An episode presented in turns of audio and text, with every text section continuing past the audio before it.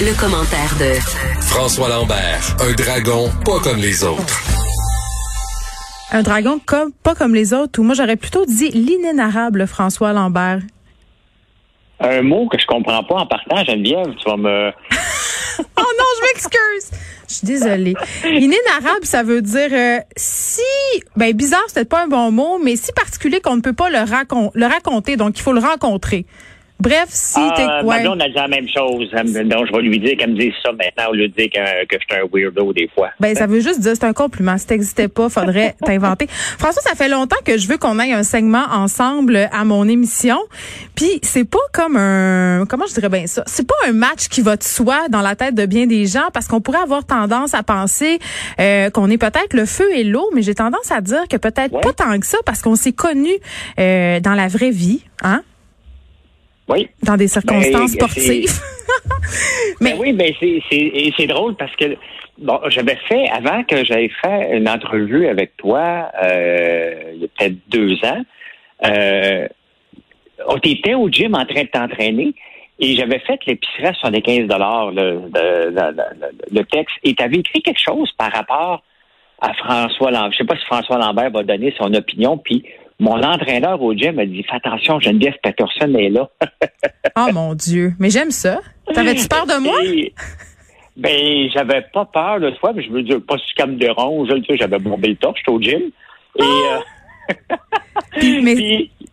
mais... le monde, c'est ça, on, pense que toi et moi, on n'est pas supposé euh, s'accorder ou s'entendre. C'est, je pense, c'est quand même qu'on essaierait de l'expliquer il y a toujours, ça, ça va être inexplicable, euh, je pense, qu'on est capable de de dialoguer, de s'entendre sur bien des sujets, ben, euh, malgré les différences extérieures qu'on peut qu'on puisse penser. On va s'entendre, puis on va être en désaccord sur des sujets, ça c'est sûr. Puis on a eu plusieurs discussions justement euh, au gym où on se disait, ça serait le fun que ces discussions-là soient enregistrées parce qu'on amenait euh, des points, parce qu'on aime bien les deux discuter.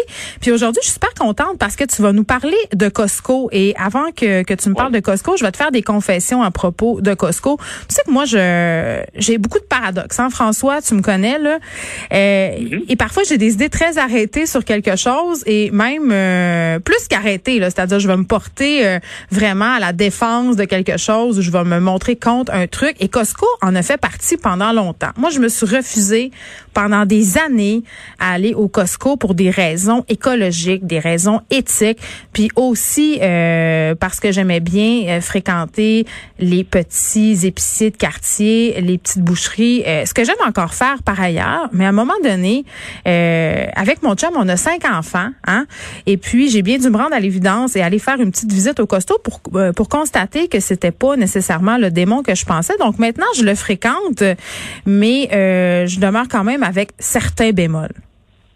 Oui, puis puis Costco est vu vraiment comme l'enfant noir, celui qui ne paiera pas les fournisseurs. Et j'ai une compagnie que nos produits sont chez Costco. Je dirais que ça fait partie des, des, des compagnies qui payent le plus rapidement possible, qui n'essayent pas de t'égorger non plus pour te négocier euh, sans cesse pour avoir le meilleur prix. Il faut que tu donnes le meilleur prix à Costco. Bon, ceci étant dit, il y a une, nouvelle qui est sortie aujourd'hui sur le marché gris. Puis, honnêtement, je ne savais pas que Costco est impliqué. Donc, le marché gris, c'est quoi? C'est euh, des grandes marques qui ne sont pas supposées être revendues se ramassent par des chemins impossibles et incompréhensibles se ramasse chez Costco. ça m'a toujours fait sourciller. Tu arrives en rentrant, le, euh, directement en rentrant dans toutes les Costco, tu as les bijoux qui sont là, et euh, tu regardes des montres, tu dis, mais qu'est-ce que ça fait là, cette affaire-là? Ça n'a pas rapport ici, puis un bijou hors norme, mais c'est ça, le marché gris, c'est que c'était destiné à d'autres pays, et Costco le rachète de quelqu'un d'autre honnêtement, attends, attends. Je, veux juste m'assurer que je comprends François là, parce que c'est un peu compliqué, euh, mais ça l'est pas en même temps là. Euh, moi, je pensais que quand tu avais quelque chose à vendre là, moi, je dis n'importe quoi là, euh, je me pars une compagnie de bouteilles d'eau, je vends des bouteilles d'eau, c'est pas n'importe qui qui peut les acheter. Il y a des régions, il y a des règles commerciales, c'est ça? Ben, c'est que les, surtout dans, les, le, dans le domaine du luxe, ils aiment ça, éliminer le maximum d'intermédiaires, le, grand luxe, pour contrôler la qualité, créer une rareté.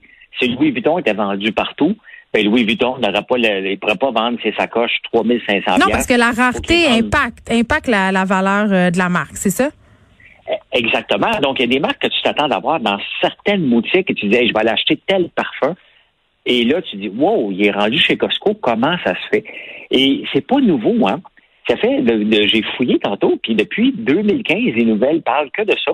TG Maxx aux États-Unis, qui était très connu aussi, qui est l'équivalent à peu près d'un Winners, fait exactement la, même chose. Puis des fois, moi, j'allais, quand j'allais en, en Floride, je voyais TG Maxx, je rentrais, je me disais, qu'est-ce que comment qu'il a fait pour mettre la main sur des chandails Ralph donc la qualité n'est pas tout à fait au rendez-vous, mais que Costco achète. Puis Costco aux États-Unis, je dire, ce qui est intéressant, c'est qu'il y a un fournisseur qui a dit, tu vas me dire de qui tu l'as acheté. Puis ils sont allés en cours, puis le juge a dit non, non, non, non. ça outrepasse la liberté de, et le, le, le, secret, si on veut, euh, des entreprises. Je ne te dirai pas d'où j'achète mes affaires, j'ai pas à te le dire. Puis ont gagné en cours. Donc ils font impunément devant tout le monde. Et les grandes marques s'arrachent les, les cheveux de sa tête avec ça parce que ça affaiblit leur euh, leur image de marque. Mais c'est seulement ça la raison, c'est juste une question de snobisme de mon dieu, moi je veux pas vendre parce que dans l'article euh, sur Costco, il est question notamment des parfums. Puis je pense que c'est un excellent exemple, le parfum c'est un produit de luxe. La compagnie Coty qui produit plusieurs parfums euh, très très connus quand même chers, Hugo Boss, ce type de parfum là, ben se retrouve sur les étals de Costco par une espèce de tour de passe-passe dont tu nous as parlé, ça fait pas l'affaire de Coty du tout là. Non, ça ne fait pas l'affaire parce qu'ils sont pas capables de contrôler le prix jusqu'à la fin. Et je te fais une parenthèse. Tu sais que Coty a investi dans les dans les deux sœurs Kardashian, dans Kim Kardashian et. Ah, mais ils ont fait plein de parfums pour les stars. Ils ont fait Gilo, ils ont fait. Euh, non, mais ils ont investi directement dans. Ah, dans leur personne.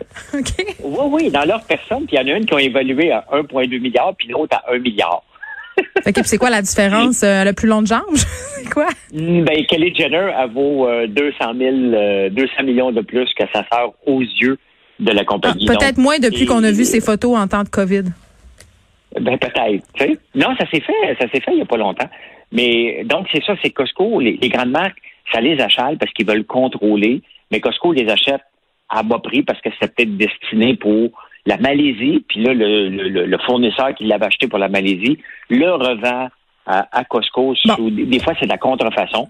Est-ce que Costco devrait participer à ça. Ça semble être leur modus operandi. Mais là, François, OK, mais regarde, on va se parler comme le monde. Là, C'est bien triste pour Costco, c'est bien triste, ben triste pour Coty, mais c'est moins triste pour le consommateur. Le consommateur, ce qu'il veut, c'est payer le moins cher possible. Et si c'est Costco qui l'offre, ça va l'enchanter d'y aller. Puis je pense que c'est pour ça que Costco contourne les règles, parce qu'ils le savent que ça répond à une demande. Il y a plein de produits de luxe maintenant chez Costco. Euh, puis ça va pas aller en s'améliorant. On s'entend que ben non, parce qu'on s'entend, Geneviève, qu'un parfum à 150 pièces, on s'entend, c'est de l'eau là-dedans avec euh, des fragrances, là. Ça vaut pas 150 dollars. Ben ah, ah,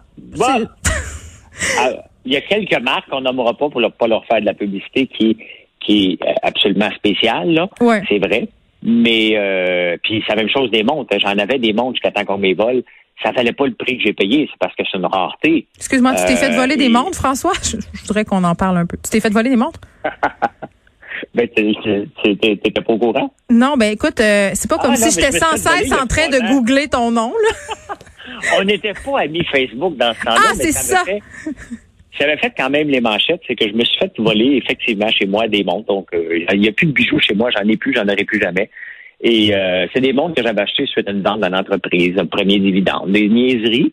Puis, ben, je me suis fait voler. Et c'était des, c'est des montres rares qui valaient très cher. Puis, mais, mais on s'entend, c'était un mécanisme qui était jamais timé d'avance. C'était toujours détimé cette affaire-là, mais c'était une montre qui était belle. Donc, la réalité, c'est que les compagnies euh, dans le grand luxe surtout, euh, font des prix extrêmement euh, des, des, marques ou des modèles exclusifs qui veulent pas que ça se ramasse à discount chez le client. Mais à la fin, qui qui gagne, qui qui perd? En ce moment, on parle de côté, on parle des parfums. Donc, on les entend parler. Donc, pour moi, toutes les deux gagnent. Le consommateur gagne. Et euh, mais c'est sûr que les grandes marques s'arrachent les cheveux de sa tête avec ça. Ouais, mais j'ai envie de dire que c'est un problème de très, très privilégié.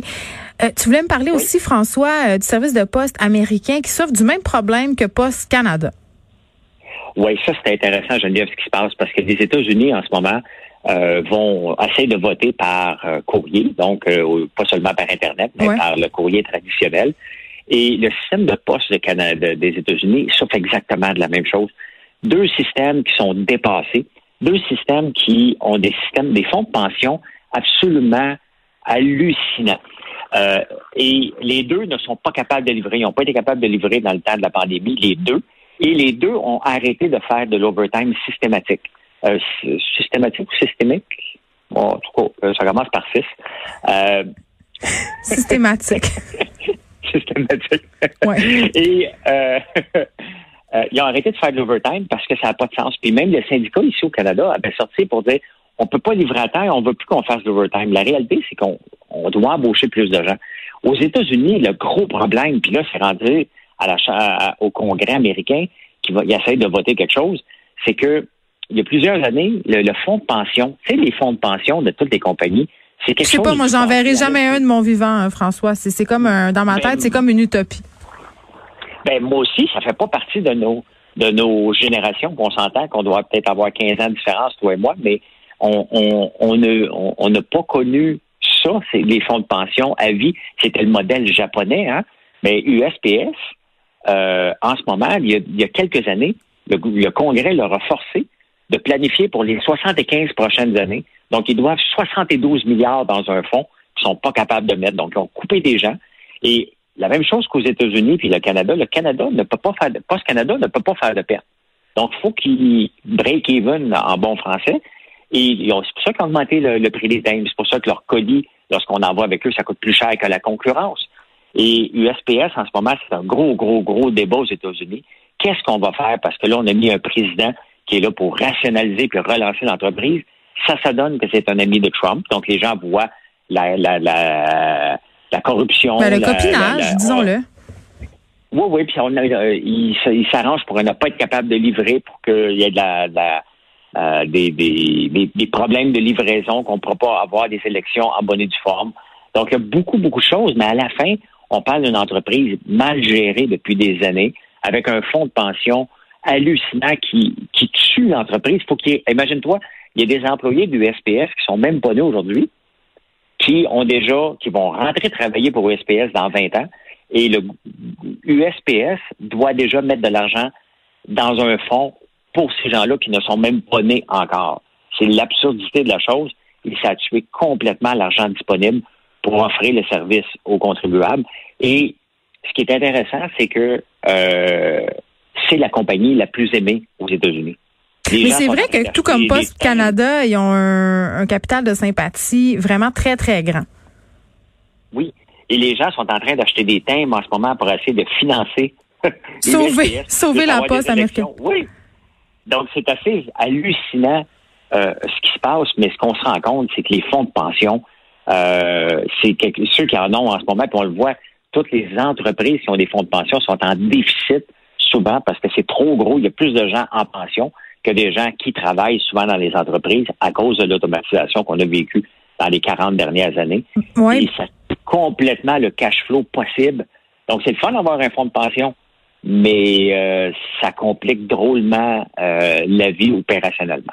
Ben oui, puis il faudra se demander aussi si c'est un, un système qui est viable avec justement les nouvelles réalités économiques. Mais j'aurais tendance à penser, et là c'est peut-être moi euh, qui va être pas fine, mais que la courbe démographique va nous aider peut-être à venir à bout du problème. Et là, je laisse les auditeurs interpréter ce que je viens de dire. Alors, Guise, François Lambert, on se retrouve demain à 14h45. À demain. Merci. Salut. Salut.